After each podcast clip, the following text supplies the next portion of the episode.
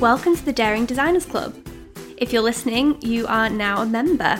And listening along to the podcast, you're going to hear all about running a successful, sustainable design business, which doesn't just keep your bank balance happy, but also makes you a happy business owner. We're going to talk portfolios, design process, pricing, clients, admin, marketing, and everything that goes into running a design business, as well as mixing in some interviews with design experts who've done it all before. I can't wait to help you with any topic you need a boost with. And if you want to hear more from me, head to at GattoWeb on Instagram or gattoweb.com, where you can find more resources for designers in the form of workshops, blog posts, ebooks, and more. Let's get into today's episode.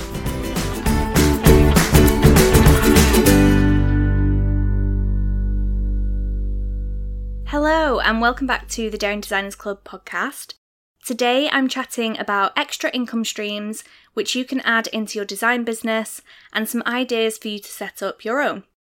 Over the past few years, I've experimented with quite a few different additional income streams, including courses about design, coaching programs both one to one and in groups, ebooks, design elements, website templates, graphic templates, and a few more. And yes, I've tried a lot of different things. The reason I've worked so hard to find what works for me is that having additional income streams has a few amazing benefits. Firstly, it can take the pressure off your client work, so you don't have to worry too much about booking out your schedule and filling your time with bespoke projects. Secondly, they can help you reach your income goals easier or quicker because you have additional income coming from different areas. And finally, you can cut down on your working hours because most additional income streams take a bit less energy and time than client work does. Because of the income streams I've added into my business, I've actually been able to cut down to working three days a week. I've been able to book in fewer client projects at a time, which saves me lots of energy and time. And I've also been able to dedicate some time to other areas which I'm really passionate about, like coaching and working with other designers. Before I jump into the income streams, I just want to have a little chat with you about another term you might have heard when these sorts of things are being spoken about, and that is passive income.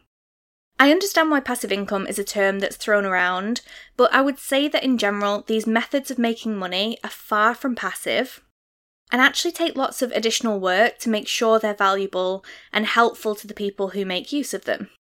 The term passive income comes from the first times these sorts of products or businesses where you could generally set something up and then leave it to be purchased by customers without any work throughout. However, since then, there are so many people creating these extra income streams that it generally requires a lot more attention, customer service, and also guidance that you might not need to have done before because you really want to be standing out and creating real value for anyone who signs up or purchases whatever you create.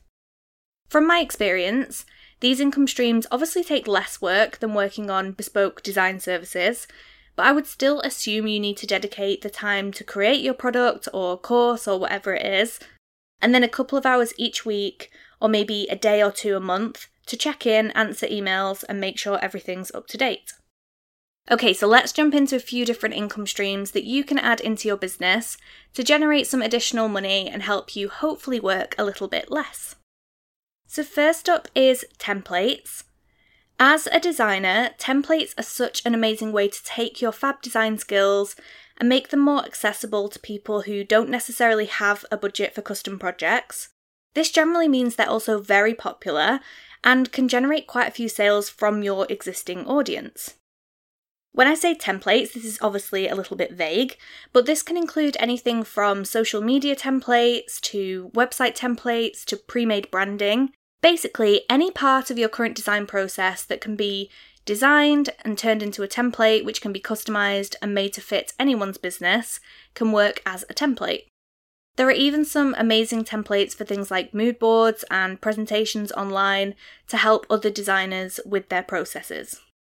The main difficulties with creating templates would be making something which is easy enough for people to purchase, download, and make use of without any extra guidance.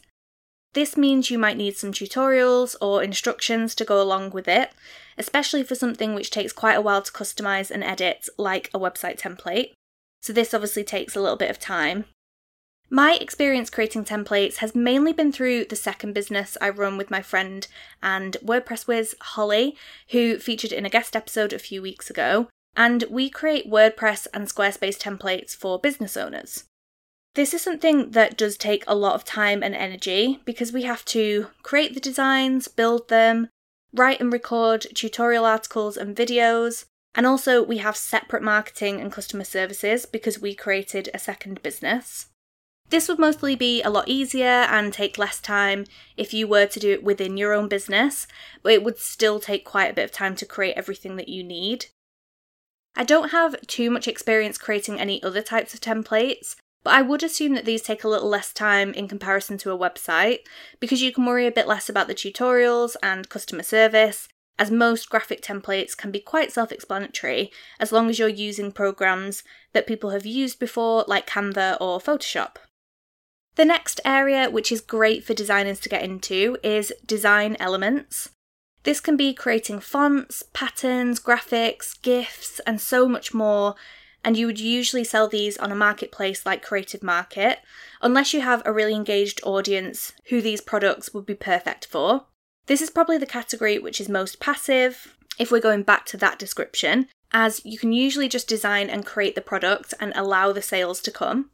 You may need to put in some work to promote your product, and you might need to do some updates every now and then, depending on what your design element is and what programs support it. But as opposed to something like a course or education piece, this is much more likely to take a lot less time. Along with this, the elements are likely to be of a much lower price point, which means you might want to create a lot of variety to boost sales, but this is probably in line with the time it takes out of your schedule.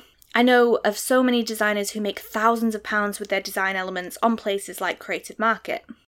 My experience of creating design elements is that it's something I've tried, but definitely not put enough effort into to see consistent and lucrative rewards. I've created a few fonts and a few graphic packs, which I've listed on Creative Market, which maybe get me a few sales a month. But I think with more effort in the marketing department on my end, and also putting more time into creating products which have a bit more variety, I do think this would be a good option for me and something that would have been a bit more successful. A couple of drawbacks for creating elements like this is that most marketplaces take quite a large cut of your income. I think Creative Market is around 40%, and others can range from 20 to 50% even. So, especially when things have a low selling price point, this takes quite a big chunk away from you. There are also so many digital design products available that you have to make quite a lot of effort to stand out, make sure your product is desired, and can make you lots of sales. The final area I'm going to cover actually covers quite a large area, and that is education.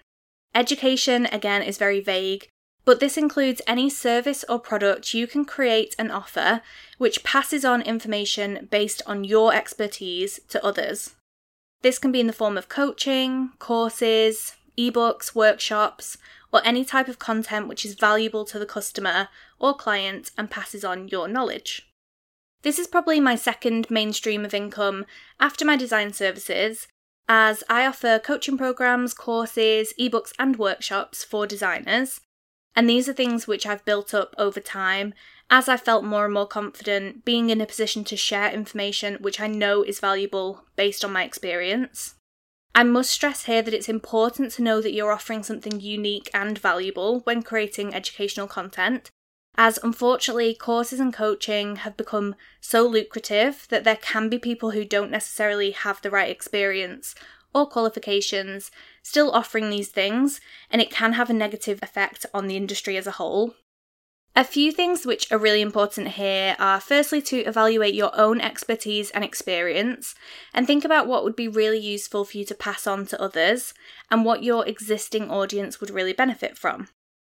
Then think about what format this would best be delivered in.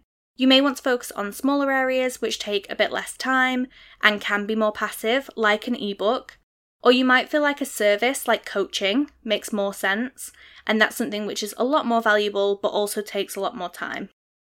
Something to note for education as an additional income stream is I find the best way to really offer value and make sure what you've created is useful for people is to create and offer lots of free content first. And this can be in the form of podcasts, blog posts, workshops, or even just free advice.